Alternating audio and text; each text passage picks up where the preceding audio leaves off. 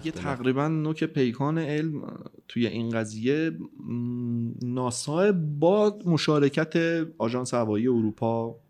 ببینید این کارا دیگه یه جورایی اجتماعی شده، یعنی جمع کشورها شده. مثلا شما این بیشترین مطلبش رو توی ایستگاه فضایی بین‌المللی می‌بینید که از علم روسا استفاده کردن تو بحث ایستگاه فضایی میر، از دانش روسا استفاده کردن. خب بودجه آمریکا بود، خود آمریکایی‌ها دستی بر آتیش داشتن توی اقامت توی فضا.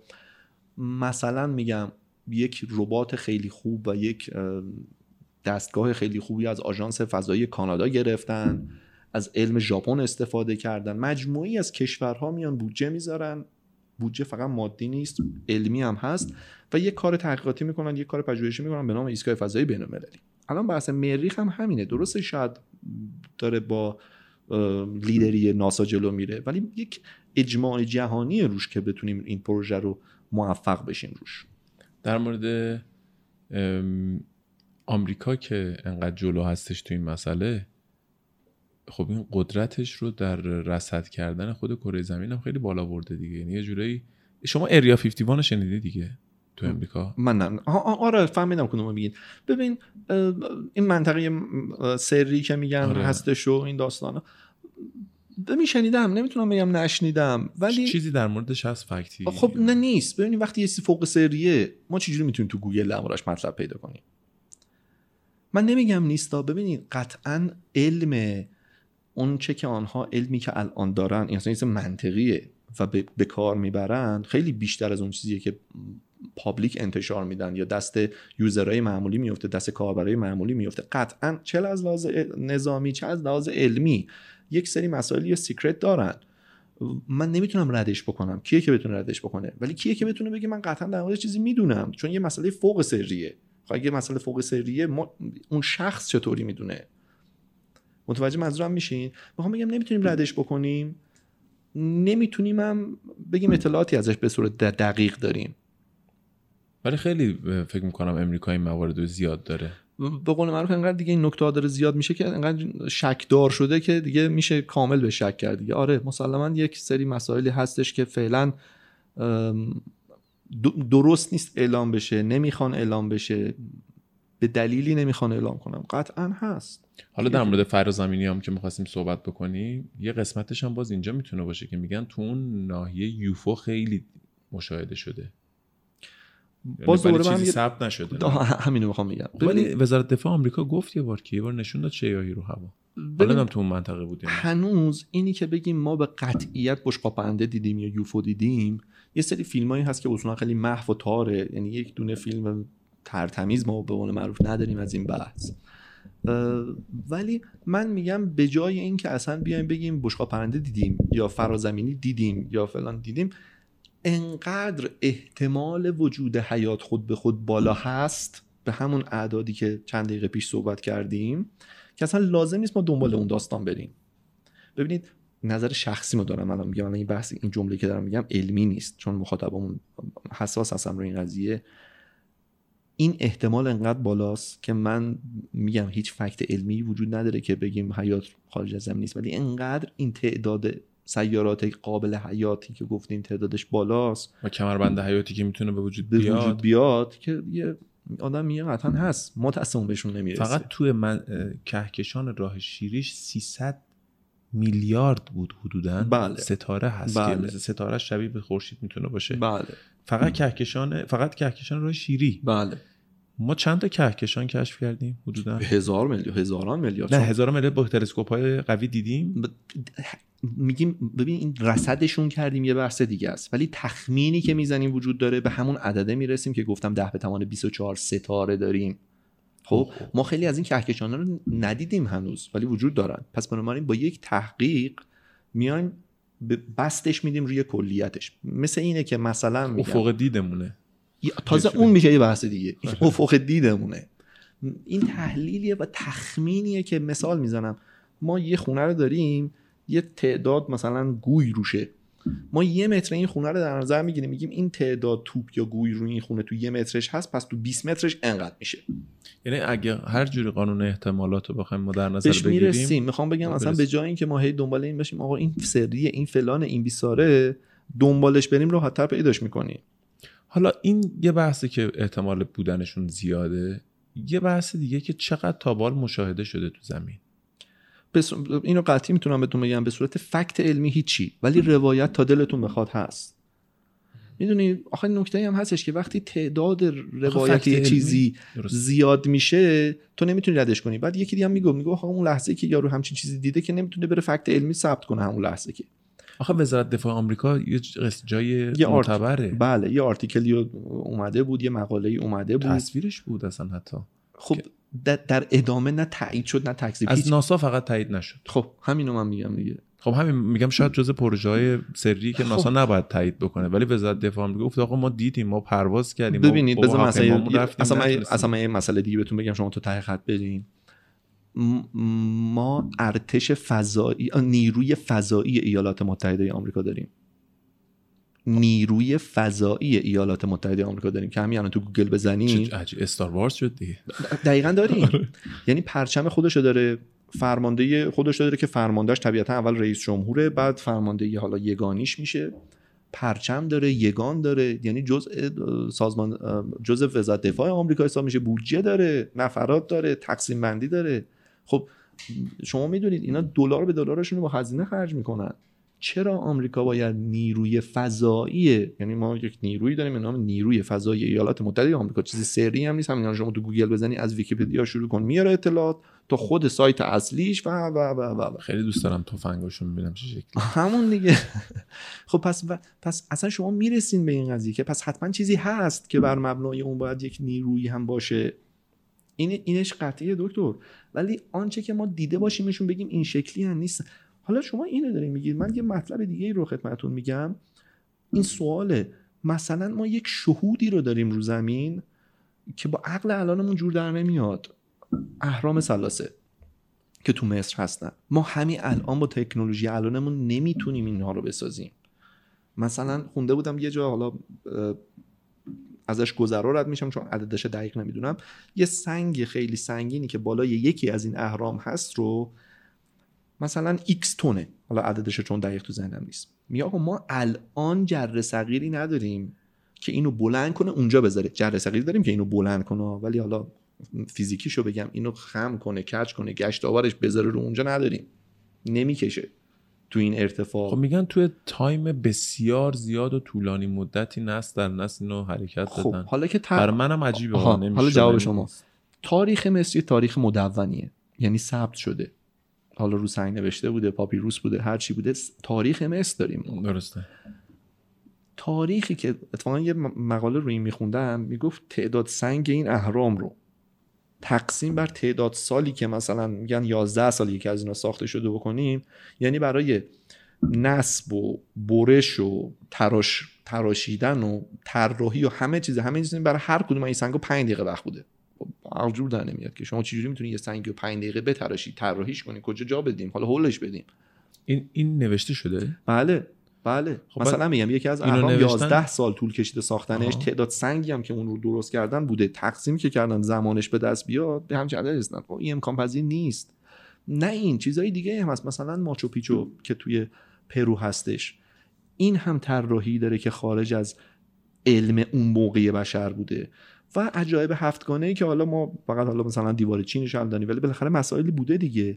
اینها رو چجوری میخواین شما توجیه کنید؟ به نظرم عجیب ترینش همین اهرام مصر، اهرام دیگه مال بیشتر از دو هزار سال پیشه. بیشتر از دو هزار سال پیش ما چجوری تونستیم این هم چیزی بسازیم؟ این چیزایی که میگین نوشته شده، نه نوشته چجوری ساختن.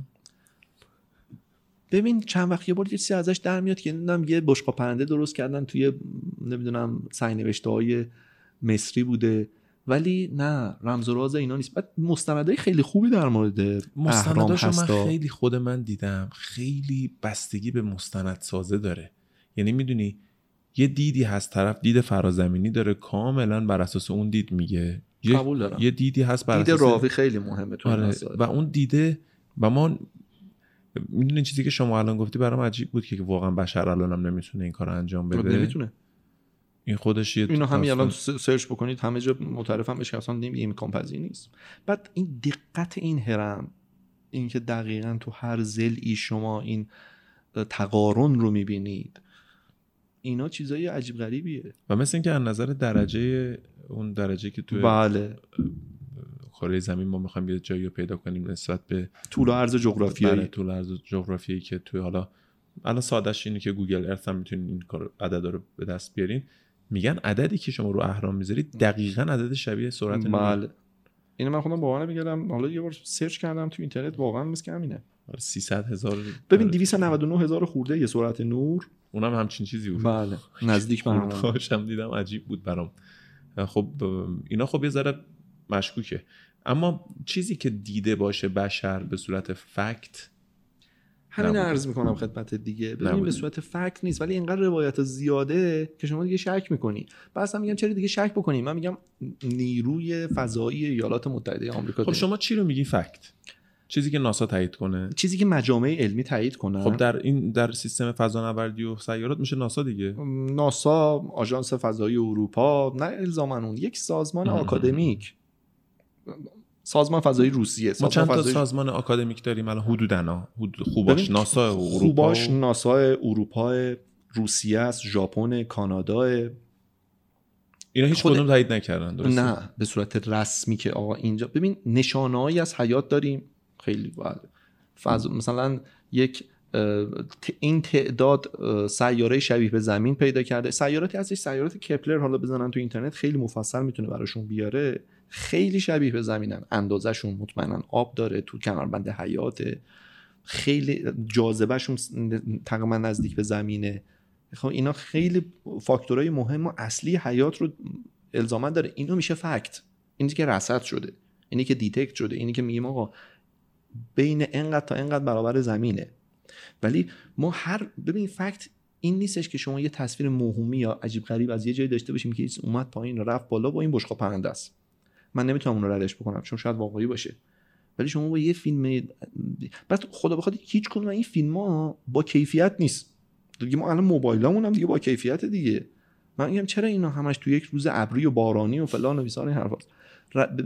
باز تاکید میکنم به هیچ وجه نمیخوام ردش بکنم چون شاید همین فرده آرتیکل بیاد یا مقاله بیاد، من دارم میگم یا خودت تو خونه ببینی یا خودم ببینم بعد بگم آقا اصلا من خیر ما رو گرفت که حالا ما ما نیستیم ها. من نمیگم نیستن ولی میگم خب چیز علمی نیست، ولی میگم نشانه های زیادی ازش هست که اتفاقا میگم هست ولی دیده باشیمش خب نمیدونم. بعد اینا کشورهای دیگه حساب نمیبرن از ناسا، مثلا میخوام بدونم مال روسیه که میگین حالا سیستمش که حالا اسمشون رو نمیدونم نه هر کدوم یه ابریویشن اسمی باید داشته باشه. بله. اینا م... مثلا عرض کنم ای اس ای European Space Agency. آره ولی مثلا یه وقت نمیدونم من احساس میکنم ناسا انقدر زورش بیشتر از اینا هست، ب... بودجهش بیشتر نکته، از اینا هست، بودجه شاید زیاد باشه. عرض کنم خدمتتون بعضی موقع زور علمی چربه، مثلا سر بحث شما همین بذار یه مثال براتون بزنم که این چند روزم خیلی توی خبرها اومده بود، پرتاب فضاپیمای اسپیس ایکس که چهار نفر فضانورد و فرسات هوا رفتن روی اتصال پیدا کردن به ایستگاه فضایی بین المللی. خب این یک پروژه کاملا آمریکایی بود، ناسا کارش کرده بود و فضاپیما و اون فضاپیمایی که متصل میشد در حقیقت موتور پیشرانش و فضاپیمایی که متصل میشد به ایستگاه فضایی همش کار آمریکا بود. این چرا اینقدر آمریکا روش داره مانور میده و براش مهمه؟ به خاطر اینکه سالیان سال بود سالیان سال بود که آمریکا هنوزم استفاده میکنه از موشک‌ها و فضاپیمای سایوز استفاده میکنه برای رسیدن به ایستگاه فضایی بین‌المللی که کاملا یک پروژه روسی هستش. از پایگاه فضایی بایکنور قزاقستان پرتاب میشه که اون قزاقستان جزء اتحاد جماهیر شوروی بوده، فسیلیتی کاملی تو اونجا طراحی کردن از شوروی و الان تحت اجاره روسیه است. اون قسمت یه جوری آمریکا نیاز داشت به فضاپیمای سایوز، نه آمریکا، بقیه کشورها هم که فضانورد سازمان فضایی اروپا هم نیاز داشت. پس این مسائل نمیتونیم بگیم زوریه. آره خب ناسا بیشترین بودجه رو داره، واقعا بیشتر شاید قوی ترین محقق ها رو داشته باشه، ولی همون چیزی بهتون گفتم مثلا کانادا براشون یک رباتی رو طراحی کرد که اسمش شد بازوی کانادا، یک بازویی رو براشون طراحی کرد، یک رباتی رو براشون طراحی کرد که خیلی از راهپیمایی فضاییشون رو راحت‌تر کرد، تعمیرات فضایی راحت‌تر کرد، اسمبل و اتصال قطعات ایستگاه فضایی براشون راحت‌تر کرد. خب اگه بازوی کانادا نبود خیلی کار سخت‌تر بود، اگه فضاپیمای سایوز نبود آمریکا چند نمیتونست پروژه‌های فضاییشو برای ایستگاه فضایی حداقل انقدر قوی جلو ببره. آره، من فکر می‌کنم یه تجمیع بین‌المللی شاید باشه، مثل اوپک بود برای مثلا نفت. نفت. آقا چیزی از فرازمینیان نگید. کاملا قبول دارم حرفتون. یعنی میدونید چی میگم؟ کاملا قبول دارم حرفتون. توی جلسه ای آقا دیدین نگید. کاملا در... کاملا درسته.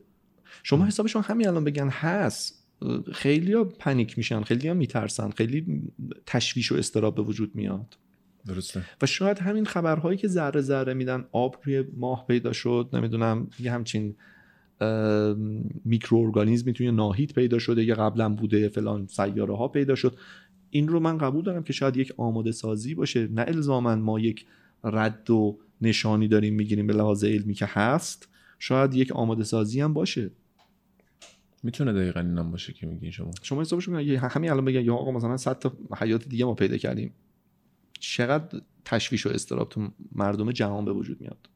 همین الان برای قرنطینه کردن یه ساعت یه ساعت دارن میبرن جلو که بیرون نریزن. بله دیگه چه برسه. چه مشکلاتی که به وجود میاد واقعا باید جهانی روش بررسی بشه.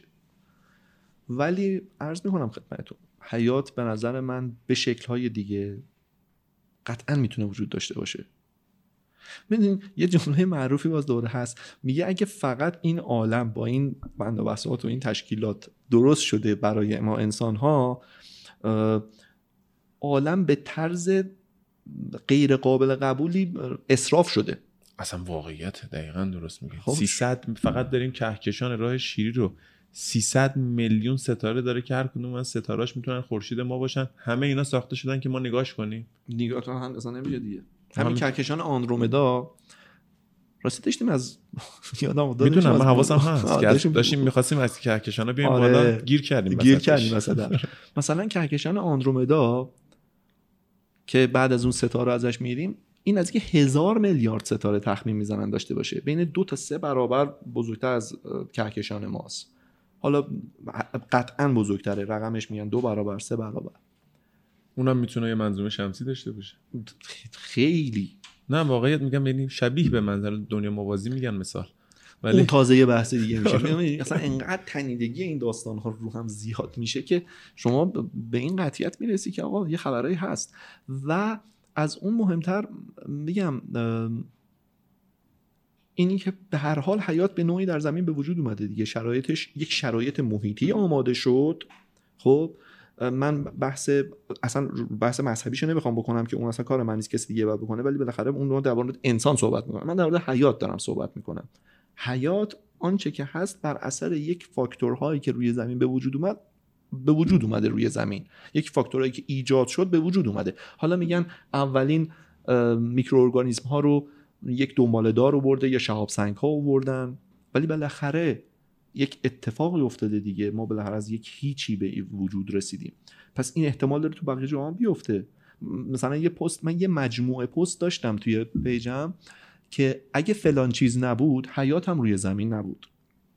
عمدن این اسمو براش انتخاب کرده بودم که خیلی ساده باشه و ملموس باشه و به همین روشم هم بیان کردم. اگه همین ماه نبود حیات رو زمین نبود، اگه مشتری نبود حیات رو زمین نبود، اگه خورشید نبود که قطعاً حیات رو زمین نبود، اگه شهاب سنگ ها نبودن حیات رو زمین نبود، سیاره زمین اصلا آب نداشته. احتمالی که میدن زمین میلیون ها سال، نزدیک به بیست میلیون سال تخمین میزنن در بر تحت بمباران شهاب ها قرار داشته که این تونسته املاح مختلف رو با وارد زمین شم... کنه. شهاب ها دقیقاً ذراتی بوده که یخ بوده، نمک‌هایی بوده که توش یخ بوده و این باکنش. آب شور دریاها به خاطر همون نمک و آبیه که توی اون شهاب واره ها و شهاب سنگ ها بوده. عملا شما هر لیوان آبی که می‌نوشی قدمتی میلیارد ساله داره. ولی این سوالم به وجود میاد که یعنی اون زمان مشتری نبود. مشتری اولین سیاره منظومه شمسیه. خب همون میگن آخه میگن تمام شهاب سنگ‌های شهاب سنگ‌های بزرگ رو زنده باد. مشتری میگیره. نکته اینه که اولش هم برخوردها توی منظومه شمس خیلی زیاد بود. تعداد سیاره‌ای که برای منظومه شمسی در ابتدای به وجود اومدنش حدس می‌زنن خیلی زیاد بوده. مثلا یک سیاره اندازه زم... اندازه مریخ حدس میزنن به زمین برخورد میکنه و بر اثر این انفجار و ادغامشون با هم دیگه و در زاویه مناسب برخورد میکنه. اسم سیاره رو گذاشتن تیا. میگن سیاره‌ای به نام تیا در اوایل عمر زمین زمین نوجوان برخورد میکنه، ولی در زاویه برخورد صاف وسطش نمیخوره که متلاشی شه. اولا کوچکتر از زمین بوده، اندازه مریخ بوده، به کناره زمین برخورد میکنه. ویدیوشو دارم توی پیج اسکای گراویتی.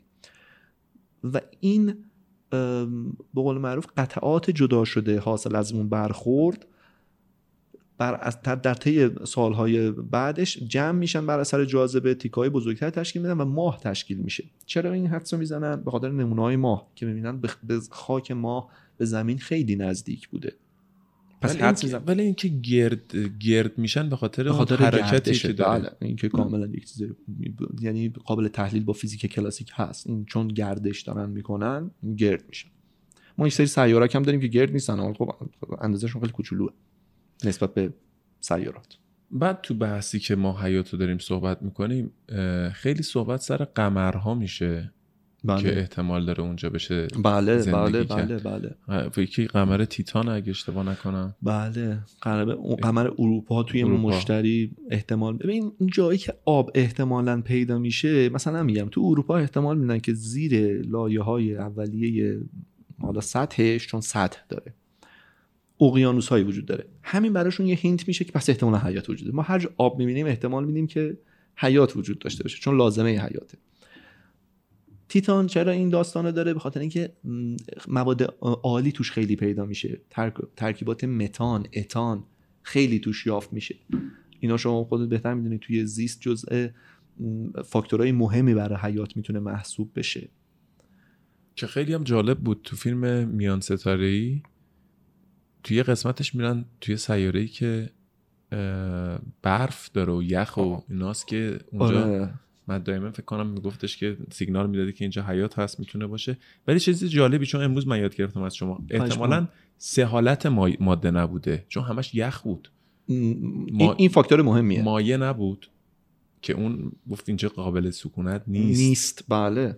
که واقعا این فیلم به دانشگاه میمونه. دقیقاً این فیلم میان ستاره‌ای من یه مقاله روش میخوندم. شما میدونید توی فیلم نامش اون کسی که فیلم نامه رو مینوشته یه استاد فیزیک رو در حقیقت جزء ناسا آورده بودن. دقیقاً جزء کادر بوده و خیلی جای فیلم نامه رو عوض کرده. گفته این باید بر منطق فیزیک باشه، حالا چه منطق کوانتومی چه منطق کلاسیک، بر منطق فیزیک باشه. نمیگم ایرادی بهش وارد نیست، یک سری ایراداتی بهش وارد هست، ولی به هر خبر فیلمو بسازیم دیگه. مثلا میگم یارو هر کی هر چی بوده بهتر از اون کسی دیگه میتونسته بسازه. بفرمایید مثلا دقیقاً ما قراره که بریم توی سیاه‌چاله. خب میدونم نمیتونیم بریم توی سیاه‌چاله، اینو نمیتونیم به عنوان ایراد به فیلم بگیرید. خب موضوع فیلم اینه، ولی چطور میشه، چه اتفاقی میفته، کرمچاله چیه، این داستان چیه. یه متخصص این بحث رو توی تهیه فیلمنامه داشتن. بنابراین من شدیداً توصیه میکنم که این فیلم رو، اصولا این فیلم آدم دفعه اول میبینه شاید خوشش بیاد نفهمه، دفعه دوم میبینه یه ذره میفهمه، دفعه سوم تازه کامل میفهمه و هر دفعه میبینه آدم این نکاتی ازش میگیره. دقیقاً فرمایش شما درست است. مثلا همش باید دیدیم فیلمو. واقعیت درست میگی. شنیدم که دوشو میخوان بسازن. من نشنیدم، خبر خوبی بهم. آره من شنیدم که مثلا اینکه اعلام شد که دارن روی بحث موضوعیتش و فیلمنامه‌ش و اینها کار میکنه.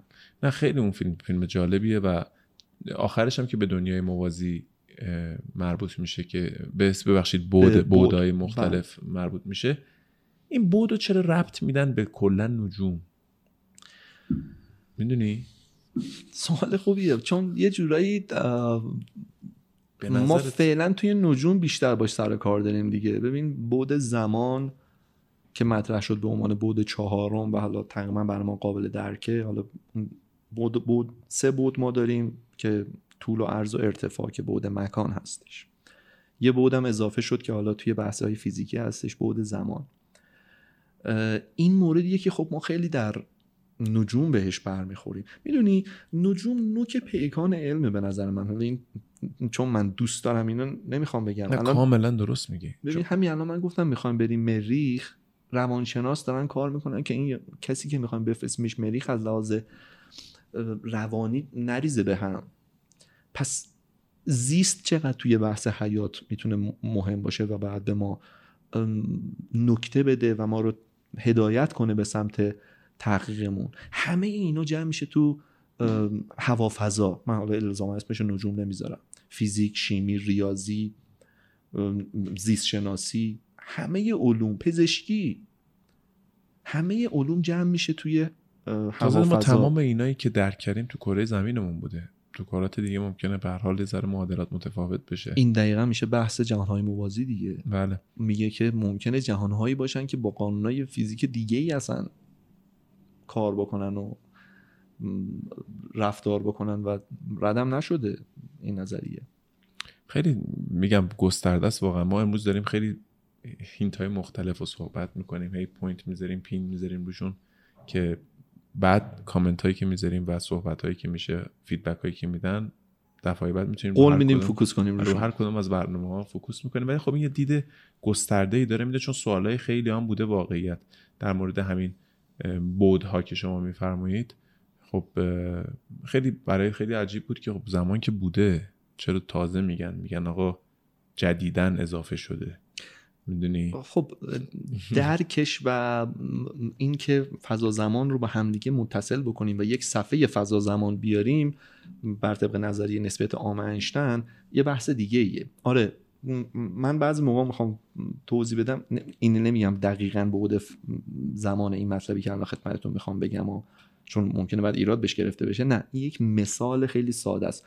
شما وقتی با من قرار میذاری توی یه جا، مثلا مثلا اینجا الان قرار گذاشتیم با هم دیگه، شما یک لوکیشنی به من دادی X Y Z، این میشه بعد مکانش، ولی میگی یه ساعتی هم پاشو بیا اینجا دیگه. پس دیدار من و شما در این مکان زمان و در این در این مکان و در این زمان اتفاق میفته. من چهار ساعت قبلش میبرم شاید شما نبودی، سه روز بعدش هم بیام شاید شما نباشی، ولی همین مکان میام.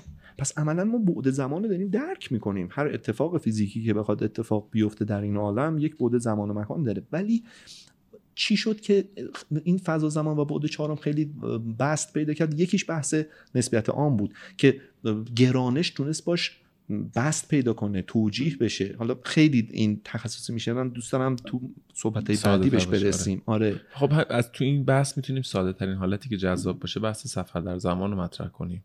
بله که خب صحبت میشه در موردش خیلی.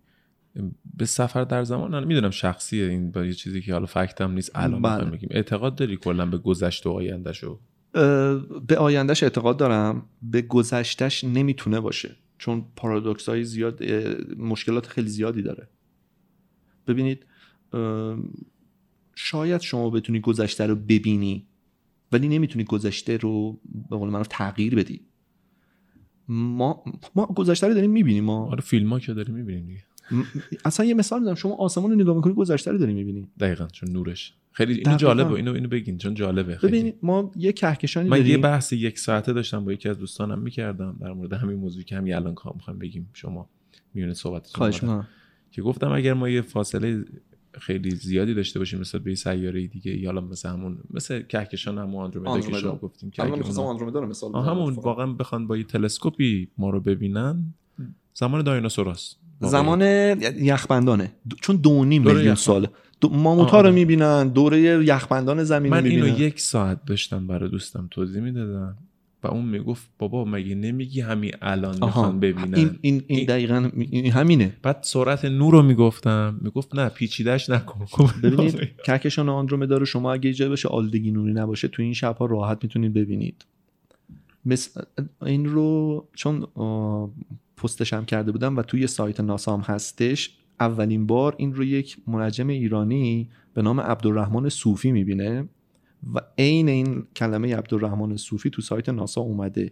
این که چجوری رصدش میکنه، با چشم غیر مسلح رصدش کرده، چون ما هم الان میتونیم ببینیمش. اولش هم فکر کرده بود یه قبار سحابیه، به صورت یه قبار دیده میشه، ولی به هر حال اولین نفر ایشون بوده که این رو رصد کرده. این نزدیکترین کهکشان به کهکشان راه شیری حساب میشه، جزء نزدیکترین حال یا به قول نزدیکترین تو گروه محلی کهکشانی ما. دو نیم میلیون سال نوری با ما فاصله داره.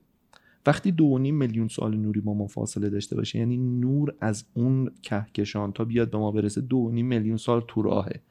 پس سرمونو که بالا میکنیم امشب کهکشان آندرومدا رو اگه جا بودیم آلودگی نوری نبود ببینیم یا دیدیم، داریم نوری که دو نیم میلیون سال پیش زنده بود، یعنی هر اتفاقی دو نیم میلیون سال پیش اتفاق افتاده رو داریم میبینیم.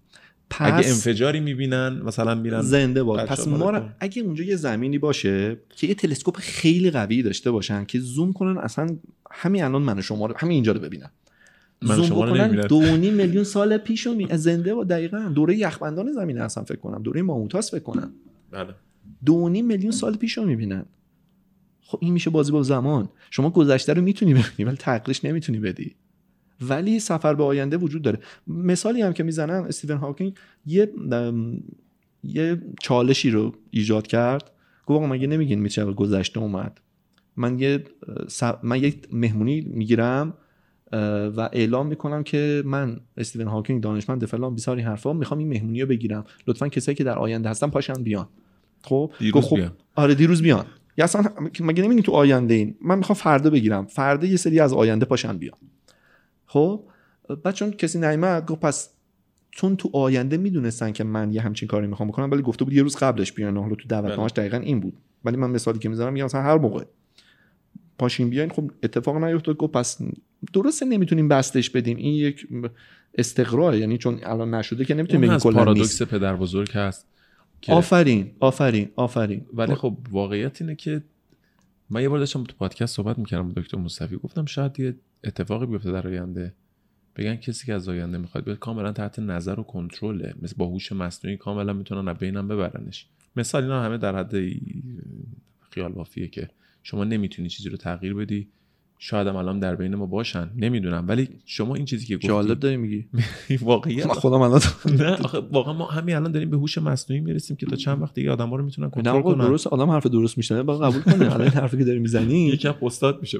آره میتونه دقیقاً اینجوری باشه که اصلا این شرط این اتفاق میتونه باشه.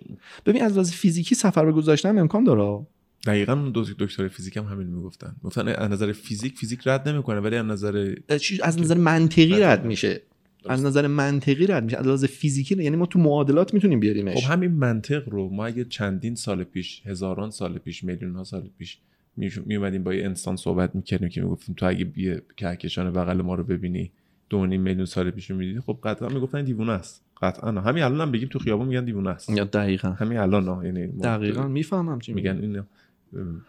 ببین فیزیک همینه دیگه. فیزیک ما الان شما با تلسکوپ چیزایی که میبینید دورترین چیزی که میتونید ببینید به دیتیل چیه؟ حالا نمیگم تلسکوپ خودتا ناسا آندرومدا رو که راحت میتونید ببینید. خب نه به دیتیل ها، یعنی مثلا بتونن توشو ببینن. نه تلسکوپای زمینی یا تلسکوپای فضایی. تلسکوپای فضایی که بتونن مثلا ما تو تلسکوپ هامون ماهو میتونیم به دیتیل خاکشو ببینیم. آره دیگه. ولی تلسکوپای فضایی مثلا یه عکس معروفی چند وقت پیش اومده بود که یه سیاه‌چاله بود مثلا در آره درباره اون مثلا صحبت کنم.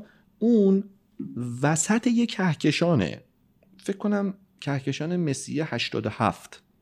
خب این مرکز کهکشان مسیه هشتاد و هفت این تقریبا پنجاه و پنج میلیون سال نوری با ما فاصله داره. بعد فیلمش دقیقاً هست که از بیرون کهکشان شروع میشه، زوم میکنه زوم میکنه زوم میکنه اون غبار کهکشان، تجمع ستاره ها. تو پرانتز فیلم واقعی یا ساختگیه؟ نه دیگه عکساییه که شات زدن عملا شده یه تایم لیپس شد. ببین یه چیزی که هستش اینه که یه سوال میپرسم میام جواب بدم چرا وسط کهکشان انقدر پرنوره؟ چیزی اون وسطه؟ نه چیزی اون وسط نیست، چیزی هم اون وسط هست. چیه؟ تجمع ستاره است. این که بگم یه دونه است نیست، تجمع ستاره است، چون زیاده ما اونجا رو پرنور میبینیم.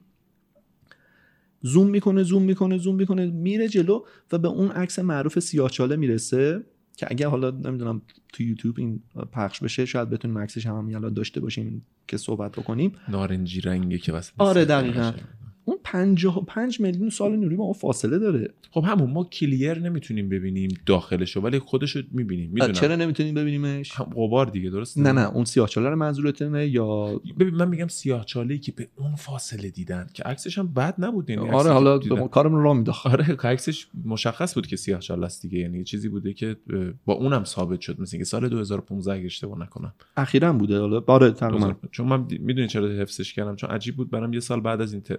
میان ستاره اینو عکسش اومد. خیلی هم عکس شبیه با اون چیزی بود که حدس می‌زدیم. به خاطر همین دارم میگم اون چیزایی که تا احتمال میدیم همینجوری نیست، یعنی یه نقاشی بکشیم بگیم اینه. نه همون میگم ما تو به دیتیل دیدن خاک کره ها تا کجا رو همون تا کجا رو ما نه همین منظومه شمسی مونه. ببین چی؟ آره نه اونی که مثلا زوم کنیم ببینیم و اینا تو خاکش بگیم این عکسی که از مشتری داریم طوفانای مشتری رو می‌بینیم ما اینها نه خیر. یعنی ما زومی که میتونیم بکنیم در حدش ماهه، اجرام خیلی بزرگ رو میتونیم ببینیم، ماهو میتونیم به دیتیل ببینیم. بله و این که تلسکوپای زمینی هم اون آماتوری هم میتونه، یعنی ما در از تا الان با پیشرفتی که کرده یه ثانیه دو ثانیه قبل رو میتونیم ببینیم. آره شما زوم بکنی الان با تلسکوپای زمینی خلل فرج ماه رو کامل میتونی ببینی. حالا نمیگم دونه دونه سنگاشو میبینی ولی بالاخره کوهشو متوجه میشی، درهشو متوجه میشی. یعنی ما دو دو, دو سه ثانیه قبل رو میبینیم در اصل با تلسکوپای زمینی. بله ولی با مثلا کاوشگرامون، خب مثلا کاسینی رفت زحل تحلیل کرد، عکسایی که گرفت از جو زحل خب خیلی مشخص بود. یه پست اخیراً داشتم میگفتش که فضا پیما چهار دقیقه دیگه، نه زحل تقریباً یک ساعت و خورده نوری با ما فاصله داره، با خورشید فاصله داره، با خورشید با ما تقریباً هشت دقیقه. ما تقریباً هشت دقیقه رو بگیریم صفر، زحل تقریباً با ما یک ساعت فاصله داره از لحاظ نوری، فاصله نوری یک ساعت. چجوری میشه؟ میدونی چرا؟ تا تا خورشید ما هشت دقیقه مگه نداریم؟ هشت دقیقه از خورشید تا زمینه. درسته. فاصله ما تا زحل و مشتری خیلی زیاده ها. یه ببین میخوام بگم این فاصله که اینا نزدیک همن، یهو تا میخوام برسیم به مشتری و زحل فواصل خیلی زیاد میشه. مثلا مثلا میگم خدمتتون مشتری، فاصله خورشید تا مشتری حدوداً سی و چهار حدود سی سی و پنج دقیقه بگم که یا خطا نگفته باشم. نوری نوری زحل یهو میشه یک ساعت خورده ای. آها این جالب بود.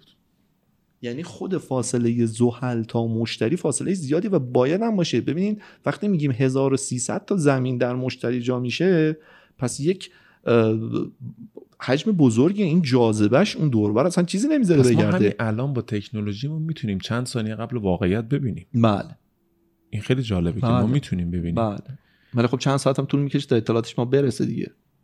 اینم بعد در نظر داشته باشه. نه خب با خود تلسکوپیک، آها با تلسکوپ خب بازم بازم نورش طول میکشه تا اون برسه دیگه. درسته. چه با فضاپیما بفرستیم، اصلا فضاپیمای کاسینی فرض کن الان داره دور زحل میچرخه، یه عکس میگیره، فرض کن اون عکس هم در ثانیه بتونه برام بفرسته. این عکس برای یک ساعت نیم پیش، یک ساعت و ده یازده دقیقه پیش. درسته. چون اون عکس از اون میگیره، فرض کنیم تازه اون دریافت و پردازشش هیچی، این سیگنال رو بخواد بفرسته از زحل تا ما یک ساعت طول میکشه. بچه هم حالا یه نکته رو حساب کن، حساب کتاب این فضاپیماها، دستور دادن به این فضاپیماها، کنترل کردن این فضاپیماها چقدر دقیق باید باشه. شما باید یک فرمان و کامنتی رو لحظه‌ای به اون فضاپیما بدی که میدونی یک ساعت خورده‌ای تو راه بهش برسه. پس وقتی قراره یک ساعت خورده‌ای دیگه مثلا یک دستگاهش روشن شه، باید این فرمان بهش داده بشه. مثل کنترل تلویزیون ما نیست که ما بزنیم صدا زیاد چه درجا بشه. بعد احتمال داره یه ستاره بزرگی نزدیک ما منفجر شه. بله بله اتفاقا اتفاقا یک ستاره‌ای هست. ببین اولا احتمال داره ستاره مواجهش ما اصلا متوجه یعنی دیتکتش نکرده باشیم، تشخیصش نداده باشیم. ولی خیلی مطلب جالبی گفتید. یک ستاره‌ای هستش به نام ستاره بتلجیوس یا ابتلجوزا. این چرا حالا این خیلی مهم شده برامون؟ چون تقریبا در نزدیکی ماست.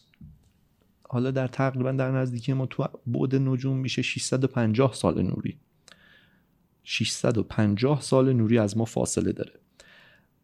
این چون تقریبا نزدیک بوده ما تونستیم درست رصدش بکنیم، طیف سنجیش بکنیم، ببینیمش، تحلیلش کنیم و خیلی بزرگم هستش. یعنی مثالی که براتون بخوام بزنم، اگه جای خورشید میذاشتیمش، عطارد، ناهید، زمین، مریخ و مشتری رو میبلید.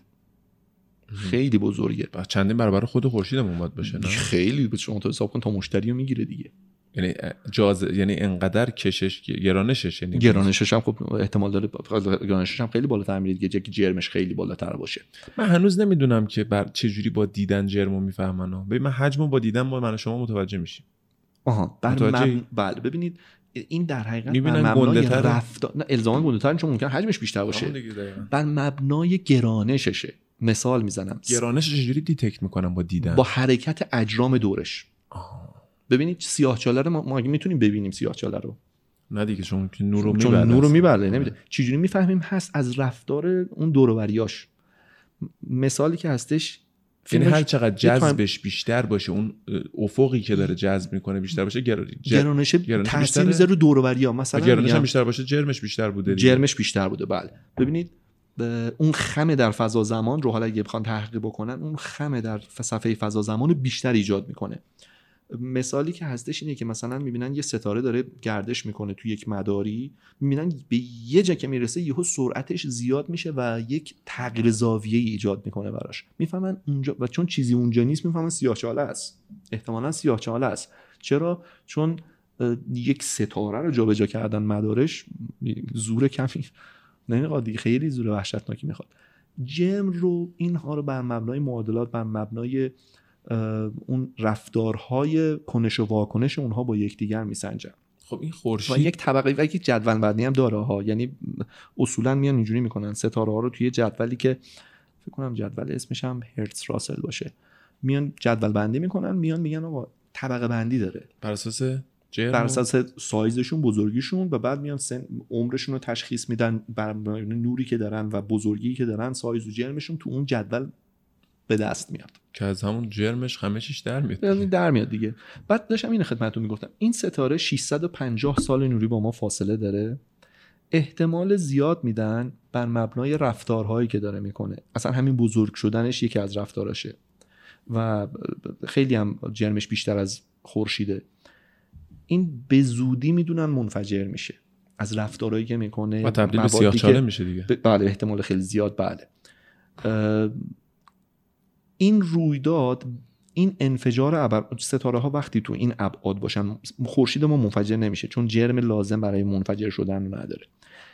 از این ابعاد بالاتر وقتی منفجر بشن، این انفجار دیگه یک انفجار نجومی کیهانیه، تو ابعاد کیهانی، عدد کیهانی باید ببینیمش. چنان نوری ایجاد میکنه که ما بر روی زمین به راحتی میتونیم اون رو تا هفته ها احتمالاً ببینیم. این نوری که خدمتتون میگم مثل ماه در آسمون میمونه، یعنی فکر نکن یه ستاره یه ذره پرنورتر میشه. شبیه سازیایی که براش کردن حتی احتمال میدن در روز قابل دیدن باشه، اینقدر نورش زیاده باشه شب و روز میکنه. نه ماهو دیدیم بعضی موقع تو روز میبینی، بله به اون شکل دیده میشه، ولی نورش یعنی به زمین نمیرسه. نور باید برسه. نورش میرسه که میبینیم، ولی مثل اینه که یه, یه ماه دیگه ما رو زمین داشته باشیم. آه آه آه. یعنی به صورت مداومی همچین چیزی رو آره. می‌بینیم. چه چیز عجیب و جالب. نکته اینه که من میگم وای چه چیز عجیبی، نه اتفاق بارها تو تاریخ افتاده. فکر کنم تو سال هزار و ششصد و اوایل هزار و ششصد تاریخ بوده اون موقع دیگه، نوشته‌ای هستش که برای مدتی برای چند هفته یک نوری رو در آسمون مشاهده می‌کردن. خب موقع نمی‌دونستن این انفجار ابر نواختریه، نمی‌دونستن این سوپرنوواه، ولی دقیقاً علائمی که میدن از این اتفاق یه همچین چیزی بوده. بله این انفجار ستاره ابطالجوزا میتونه همین چند هفته دیگه اتفاق بیفته، میتونه چند سال دیگه، ولی رفتاره این ستاره نشون میده در نقطه بحرانی خودش به سر میبره. حالا گرانش قشنگش من جمله رو بگم آه. گفتم چند سال دیگه احتمالاً یاد بمیره، یا چند هفته دیگه، ماه دیگه، تا چند سال دیگه یاد بمیره. گفتم فاصله ششصد و پنجاه سال نوری با ماست. دقیقاً. یعنی این ستاره الان نابود شده، نورش به ما نرسیده. اوه. این این شاه بیت خصیه بود. این ستاره اصلا وجود نداره. ما داریم میبینیمش. اوه اوه این دیگه خیلی جالب بود. یعنی با با تلسکوپ ها میبینن نی وجود وجود ما با تلسکوپ نور رو میبینیم. آره اون نور. نورش رو داریم میبینیم چون نورش هنوز تو راست داره میاد، ولی درست. نور انفجارش هم نرسیده به ما. این خیلی جالب بود. مثل یه فیلمی در نظر بگیرین که طرف میدونه ته فیلم چی میشه ولی هنوز نرسیده به تهش. این اگه بخواد اثری بذاره هر سیاه‌چاله‌ای به روی ما، اول بعد نورش هم یعنی چیزی رو ما ببینیم. اصلا این انفجارش خودش یه تشعشعاتی داره که خیلی مخربه، ولی با توجه به بررسی که کردن این مشکلی برای زمین نداره با توجه به فاصله‌ای که داره. تازه این فاصله نزدیکه است. این که خیلی فاصله نزدیکیه. این خیلی فاصله نزدیکیه. یه نکته جالب بهتون بگم، این که میگیم فاصله نزدیک، همین کهکشان رایشیری بغل منظومه شمسی یه جوری میشه. یاد یه نکته‌ای افتادم در مورد این که میگیم فاصله نزدیک. یه مطلبی بودش که بزرگترین ستاره عالم مدتها به خاطر یک فاصله از دید کیهانی نزدیک اشتباه سنجیده میشد. فکر می‌کردیم این بزرگتره به خاطر اینکه نزدیکتر بود تو فواصل کیهانی به ما و ما حدس می‌زدیم که این بزرگترین ستاره عالم باشه. یه ستاره‌ای سال‌ها صحبتش از خیلی هم الان توی اینستاگرام و اینا ازش عکس می‌زنن، ستاره یو وای اسکاتی.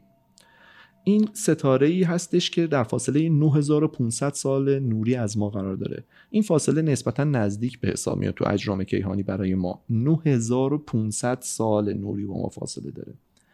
به خاطر این فاصله نزدیک و حالا اون سنجش هایی که اولیه داشتن، فکر میکنن این ستاره بزرگترین ستاره تشخیص داده شده تا الان مشاهده شده. من نمیگم بزرگترینش هست، بزرگترین چیزی که دیدیم در عالم هستی باشه و حس میکنن قطرش مثلا باید هزار و دویست برابر خورشید باشه. قطرش هزار و دویست یعنی هزار و دویست خورشید میذاری تا قطر این ستاره تشخیص داده بشه. یه عکسی هم خیلی تو اینترنت هستش که دقیقاً یک خمی از یو وای اسکاتی رو تونستن نشون بدن. خورشیدم پایین، چون دیگه نمیتونستن بزرگترش کنن، خورشید اصلا محو میشده. خیلی بزرگونه تا سالها میگفتن یو وای اسکاتی بزرگترین ستاره شناخته شده در عالمه، ولی تحقیقات اصلی که کردن متوجه شدن به خاطر فاصله نزدیک این ستاره به ما، ما اینو بزرگتر میدیدیم، اینقدر بزرگ نیست. میخوام بگم این خطاها هم وجود داره و بعد از اون پرداختن به این که خب بگردیم ببینیم اون چه که میتونیم ببینیم بزرگترین ستاره شناخته شده در عالم چه ستاره‌ای هستش. یک خوشه‌ای هستش به نام خوشه استیونسن. این تو این خوشه مجموعه‌ای از ستاره‌های بزرگ وجود داره، یعنی جوری شده که الان اون یو وای اسکاتی جز دهتای اول نیست. به چی میگین اصلا خوشه؟ تجمع ستارگان نزدیک به هم. ببین مثلا دور و بر خورشید ما هیچی نیست، خب تجمع تعداد زیادی از ستاره ها و غبار و گازها در یک محیط، این باز دوباره یعنی سال نوری میشه، میشه میشه چندین تا خوشه. بله باشه. بله بله بله. این میتونه این خوشه است. یه خوشه است به نام خوشه استیونسن، یه حدود بیست و هفت تا فکر کنم ست میگم خورشید بزرگ، ستاره بزرگ داره که یک ستاره اون خیلی یعنی تا حالا بزرگترین ستاره استیونسن دو هجده. ابعاد این واقعا عجیب غریبه. قطر این ستاره دو هزار و صد و پنجاه برابر خورشیده. یعنی به عبارتی عدد توجه کنید، ده میلیارد خورشید رو میتونید خودش جای بده. خب یه جورایی است جالب، ما وسط کهکشان راه شیری همچین سیاه‌چاله به این گندگی داریم. این خورشیدها این این ستاره سا میتونه، میدونم میگم اونم ستاره بوده که شده. بله بله میگم اونجا هم ممکنه اینم میتونه، اینم اینم میشه ستاره، اینم احتمالاً میشه سیاه‌چاله استیونسن. اتفاقا ستاره‌ای که خیلی هم سری داره انرژیشو مصرف، یعنی سوخت هیدروژنش مصرف میکنه. واقعیت اینا خیلی مسائل جالبی سرسام. اصلا این که میگن اصطلاح میگن اعداد نجومی، حالا چون اختلاسای نجومی واقعا یک فقط اعدادشو بر اساس اختلاس میتونیم اختلاس میتونیم تشخیص بدیم. من به نظرم یه توانی باید برای نجوم ساخته بشه، مثلا بگیم ده به توان مثلا بیست و چهار، یه توانی روی اون توانه هم باشه، یعنی مثلا ده به توان بیست و چهار به توان ده، میدونی یعنی عددهای یه چیزی باید ساخته شه ریاضی برای پیشرفت علم. اگه همینجوری پیش بره ما مجبوریم احتمالاً همسایه داشته باشیم، یعنی, یعنی ما سال نوری موقع ساختیم چون کم آورده بودیم، الان باید دیگه الان سال نوری هم دیگه واقعا یه چیزی شده عجیب غریب، جواب نمیده بهمون که میشه میشه. ولی واقعیت علاقه به نجوم یه چیزیه که میگم در هر کسی به وجود نمیاد و من پیج شما رو دنبال میکنم، خیلی چیزا رو یاد گرفتم. منم من واقعا اطلاعات نجومم در حد همین بود که ماه چیه. نه من شما شما هم سر به هوایی. نه آره یه ذره سر به هوا. حالا من منظورم شدم تازه. حالا من سر به هوا منظورم اینه که آسمون نگاه میکنیم، چون خودم هم سر به هوا بودم از بچگی. ولی و کم هم هست نه؟ آره اتفاقا میخوام بگم دکتر اصولا هم کسایی که اینجوری از بچگی علاقه داشتن به نجوم، و من شاید این رو خیلی مدیون پدرم باشم که به رحمت خدا هم رفته، خدا رحمتشون کنه، خدا پدر شما هم بیامرزه. این خیلی مهم بود که من سوال میکردم ازش که این چیه تو آسمون، مفصل برام توضیح میداد و کتاب برام میخرید. حالا اون موقع کتاب بود، یه موقع یوتیوب و اینا نبوده که. و این خیلی مهمه که اون علاقمون رو تو بچگی پیدا کنیم و بقیه بفهمن و بهش بپردازن. من تحصیلاتم نجوم نیست و اون چه که خودم یه علاقه‌مند به نجوم میدونم نه بیشتر، و هر چه که دارم به خاطر علاقم دارم، یعنی با دیدن مستندهاش، کتاباش، مطالعهش از بچگی. و اینکه آدمایی مثل شما رو میبینم مثل خودم سر به هواس، یعنی روش با آسمونه، صحبتم گل میکنه، ببخشید خلاصه اگه نخواهش ما که استفاده شما مخاطبای زره پر حرفی کردیم. من واقعا دارم یاد میگیرم و میدونم مخاطبام یه سری هستن که خیلی میدونن، یه سری هم هستن که واقعا هیچی نمیدونن و میخوان تازه علاقه‌مند بشن. من سعی میکنم دقیقاً نجومو به زبان ساده بگم، یعنی شعارم هم همینه که نجوم به زبان ساده. نجوم اینقدر قشنگ هست که لازم نباشه ما خیلی علمیش بکنیم، علمی که هست قطعا، منظورم اینه که کلمات قلم به سلمه توش به کار ببریم. مسلماً اگه بخوایم توی یک بحث آکادمیک صحبت بکنیم مجبوریم از اونها استفاده کنیم، ولی نجوم اینقدر قشنگه که وقتی ساده توضیح داده بشه به بقیه جذبش میشن و بعد میرن دنبال خوندن مطالب علمی ترش. دقیقاً درسته. و لزوم یادگیریش هم چقدر میدونی برای همه چقدر، یعنی بدل... مهمه. از یه بعد همونی که گفتم مجموع علم ها میاد توی نجوم، این یه بعد علمی داره که ارزش کار میفهمی که اگر تو هر فیلدی کار بکنی یه همچین جاهایی نیاز میشه. و از اون در من واقعیت میگم وقتی در مورد نجوم، وقتی در مورد آسمون میخونم، خیلی موقع من به جای نجوم میگم آسمون، وقتی در مورد آسمون میخونم دکتر یک آرامشی بهم دست میده. همین رو می‌خواستم بگم، اصلا فروتن میکنه آدم‌ها رو. ما واقعا ذره ایم. بعد خیلی موقع هستش مشکلات تو میسپاری به اینکه آقا دیگه از این مشکلات من که از این ابعاد دنیا بزرگتر نیستش که. نمیگم آدم باید بیخیال شو، نه، آرام میشی. من اتفاقا با خوندن نجوم خیلی میگم آقا مخمون سوت میکشه. آره اون یه بخشیشه، ممکنه مخت سوت بکشه، ولی میفهمی که خیلی باید خضوع بیشتری داشته باشی، راحت‌تر باشی، سخت نگیری. نه واقعیت وقتی آدم میخونه میبینه همچین بعضی وقتا میگن شخص اول دنیا مثلا ترامپه، بله، رئیس جمهور آمریکا میشه شخص اول دنیا. بعد قیاس میکنه که کره زمین در مقابل هستی چقدره، میگه خب اینم نفر اول یه اتم، یه اتم این میکروفونه که من دارم صحبت میکنم، نفر اول یه اتمش که مثلا کیه. وویجر یک یه عکسی داره اتفاقا، فکر کنم اینم پیشنهاد کارل سیگن بوده که این پیشنهادی که الان خدمتتون میگم و داده، همونی که اون جمله معروف درباره شنا رو داد. این وویجر یک وقتی داشت از منظومه شمسی خارج میشد، برای آخرین با... روی دوربینش، یعنی سمت دوربین به سمت دیگه بوده، این پیشنهاد میده به ناسا که آقا این دوربین عکاسی که نسبتا دوربین عکاسی خیلی پیشرفته هم نبوده نسبت به دوربینای فضاپیمای الان دیگه، در این درباره هزار فرستادن این فضاپیما هزار و نهصد و هفتاد و هفت بوده، در اون تایم داریم صحبت میکنیم. میگه اینو برش گردونیم سمت زمین و یه عکس خداحافظی با زمین بگیره قبل از اینکه دستگاهش خاموش شه. چرا؟ چون با خاطر اینکه اون باتری کمتر مصرف شه یه سری دستگاهاشو خاموش کردن، دوربینشو خاموش کردن. الان وویجر یک عکس برام نمیتونه بفرسته چون خاموشه. سعی کردن تایم بیشتری طول بکشه باتریش سیو بشه. مثلا ما که موبایلمون وقتی باتریش کم میشه وای فایش قطع میکنیم، نمیدونم اینا رو کنسل میکنیم که بتونیم باتری بیشتری ازش بگیریم.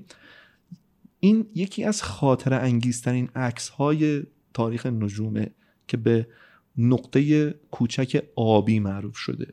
این عکس رو کلی زومش میکنن و تازه مشخصش میکنن و نورش رو زیاد میکنن، یک نقطه میون یک سیاهی بزرگ، یه نقطه آبی کوچیک معروف که منظومه شمسی اون زمینمونه داشته از منظومه شمسی خارج شده.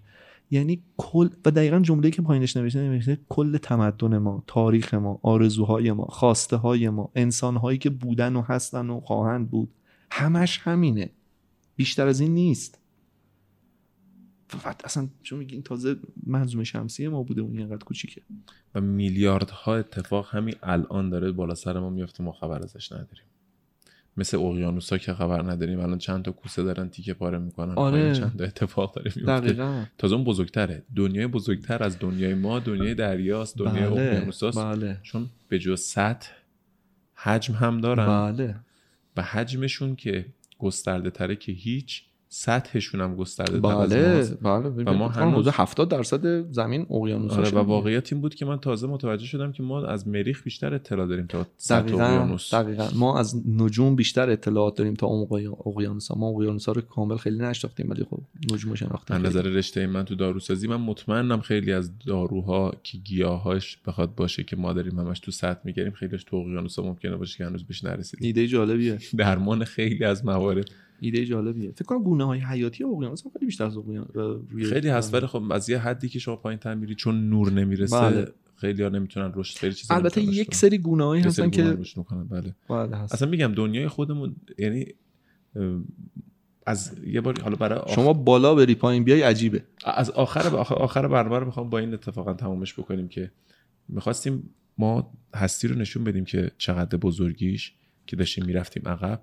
از کوچکترین نشه ذره آدم شروع وقتی میکنه که کوارک و اینا رو میخواد صحبت بکنه که تو اتم هستن و اینا، به هر حال حتی کوچکتر از اونم میگیم یه ریتمی ارتعاشاتی از انرژی هست، بعد میای به اتم میرسی و مولکول و ذرات و عنصر و همین اجسامی که داریم میبینیم و گیاهان و حیوانات و اینا، هر کدومش حتی تو اتمش هم پیچیدگی‌های زیادی داره که بنده نجوم میشه صحبت کرد توش. یعنی از کوچکترین چیز ما پیچیدگی داریم. می‌خوایم جمله کارل ساگن درباره شنو کامل‌تر بکنیم، اون که خیلی جمله قشنگیه که تعداد ستاره‌های عالم هستی از تعداد دانه‌های شن موجود در سواحل زمین بیشتره، تعداد اتم‌های یک دونه شن از تعداد ستاره‌های عالم هستی بیشتره.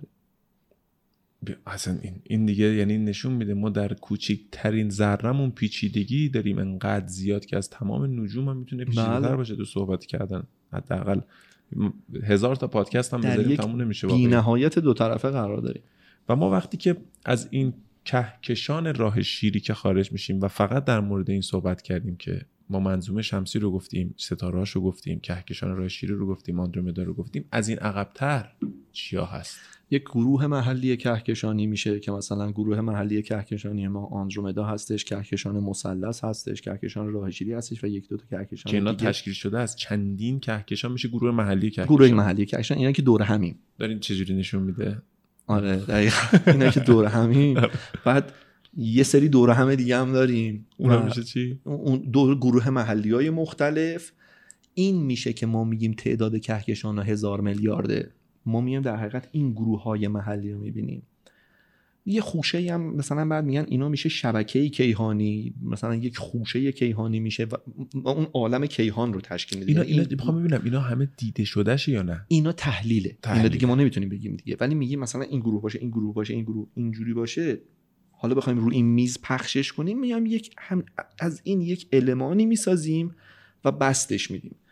باز میشه اون چیزی که تا الان میدونی. ببین دکتر، ما یک جهان قابل مشاهده داریم. همون قابل مشاهدهشو میخوام بگم میخوام بگم ما مشاهد... کهکشان‌های دیگر هم مشاهده. بله. خب پس ما گروه و کهکشان‌ها هم مثلا میشه گفت که واقعیت داره. اصلا خدمتتون مثلا سیاه‌چاله‌ای که گفتم، خیلی اون سیاه‌چاله‌ای که عکسش هستش پنجاه و پنج میلیون سال نوری با ما فاصله داره و آندرومدا دو و نیم میلیون سال با ما فاصله داره، یعنی ما تقریبا بیست برابر اونو و اسمی بزرگتر از گروه کهکشانی برای چیزی گذاشتیم. یه سری خوشه‌های عظیم کهکشانی هستش. آها اینا پس بجز اون خوشه داخل چیزی هست. بله. خوشه‌های بزرگ کهکشان. بله. از این بزرگتر هم باز چیزی هست. اسمی کیهان بهش میگن چیزی که واقعا میدونیم. میخوام بدونم بچه‌ها هم بدونن، خودم هم میدونستم که واقعا بحث بزرگتر داریم دکتر. من نمیدونم این رو چجوری بگیم. بحث میاد که اینا همش یه حبابه. این کیهان ما یک حباب میون حباب‌های دیگری که در عالم وجود داره و اون جهان‌های موازی میشه این داستانا.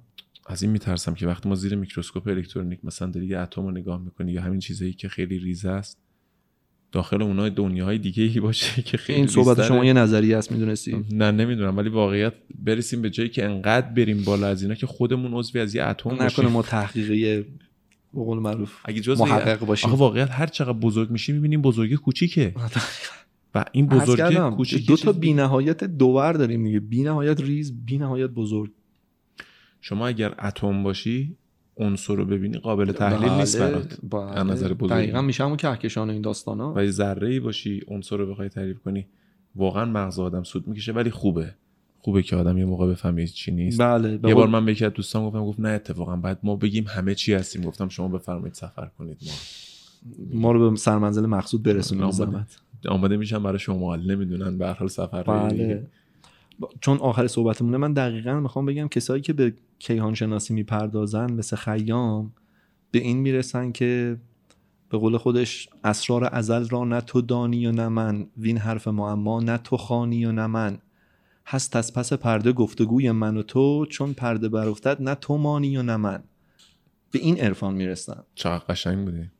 خیلی دوست داشتم با همین شعر تموم کنم برنامه رو، ولی سوال آخر که خواهش میکنم، خیام و این همه دانشمندا بدون هیچ امکانات اینا چجوری ستاره شناس میشدن؟ فقط آسمون نگاه میکردن، محاسبات دقیقی میکردن. تقویم خیام، تقویم جلالی که ما ازش استفاده میکنیم، حرکت زمین دور خورشید رو حساب کرده. خیلی دوست دارم یه پست خیلی خوب در مورد خیام یه روز برم، یه پادکست میتونیم بریم در مورد خیام و ستاره شناسی. خیلی خوبه، خیلی دوست دارم، خیلی دوست دارم این کارو بکنم، چون من اگر بین تمام دانشمندای عالم، اینشتین، نمیدونم استیون هاوکینگ، نمیدونم همه اینا، تسلا تسلا بگی دوست داری با یکی صحبت بکنی، من دوست دارم با خیام صحبت بکنم. خوب فارسی هم چون بلده راحت. یه کتاب بزرگش هم اینجا دارم. چقدر جالب گفتی، ولی خیلی جالب بود که ایرانی هم هست و خیلی هم یک تقویم عجیب غریب از لحاظ خطای تقویمی به وجود آورده. رقمی که هستش مثلا طی چندین هزار سال، مثلا یک ساعت پنج... من اینجوری خوندم پنجاه هزار سال یک ساعت خطا میده تقویم خیام. و خب این کجا آورده این علمو؟ این نکنه اینا با فرازمینی نه دقیقاً دنبالش هم بدونم چیه، چون این دقیقاً بعد مدار زمین رو کامل حساب میکرده. مثلا ابوریحان بیرونی قطر کره زمین رو به رقم اعشاری عجیب غریبی به دست آورده. بعد چی جوری با یه نسبت مثلثاتی که مثلا کوه رو دیده و اختلاف منظر این دوتا رو گرفته و به شعاع کره زمین رسیده. خیلی ها خیلی عجیبه. میگم این که میگم با یک اعشار، اعشارش بالا بود، یعنی سرچ کنین تو اینترنت میاره. بله، جز اولینا بودن. بله، ولی دنیا به طرز عجیبی، نمیدونم چرا تسلا رو داره هی گنده میکنه هر روز که میزنه. من همین الان گفتم شعاعش ابوریحان بیرونی به دست آورده. بعد همه میگن گالیله میگه زمین چرخه میچرخه و گرده و اینا. ببین ابوریحان بیرونی کی بوده، گالیله کی بوده. عجیبه. ما باید یه ذره بیشتر خود دانشمندای خودمون هم بشناسیم، بد نیست. یه پادکست میذاریم حتما در موردش صحبت میکنیم. در مورد ایلون ماسک هم می‌خواستم صحبت بکنم در باهات که خب اون فکر کنم بزنم برای پادکست‌های بعدی شخصیتیش کنیم بعدی. آره آره، چون که واقعیت دارم احساس می‌کنم، نمی‌دونم چرا بعضی آدم‌ها تو دنیا رو در این ذره زیادی بزرگشون می‌کنن. ممکن آدم‌ها بزرگی باشن ولی اینکه زوم می‌کنن خیلی عجیبه برام. خلاصه ببخشید اگه سرتون درد آورد. نه خیلی هم عالی. من اولش نمی‌دونم دربارش صحبت آدم. کنم، بعدش حس می‌کنم زیاد صحبت کردم. این دیگه خیلی عالی. عیب ما بذارید. خیلی عالی بود، من از نظر من عالی بود. حالا مخاطبم بعد بگم امیدوارم که خوششون اومده باشه. من اصلا ازت قول میگیرم برنامه‌های بعدی تخصصی تر میریم توی بحثا که بتونم در خدمت باشم. بسیار خوشحال میشم و افتخاریه برام. مرسی، ببخشید من امروز هی پخش و پلا میکردم. ما اصولا اولین برنامه رو همینجوری میریم بعد تخصصی. امیدوارم مخاطبا خوششون بیاد. مرسی، ممنون از شما. یه دونه مشت کرونایی کرونایی جدیدا گفتم مشتم نزنید. حالا دیگه ما تو دور نمیذاریم. مرسی، قربون شما. خدا حافظ. مرسی.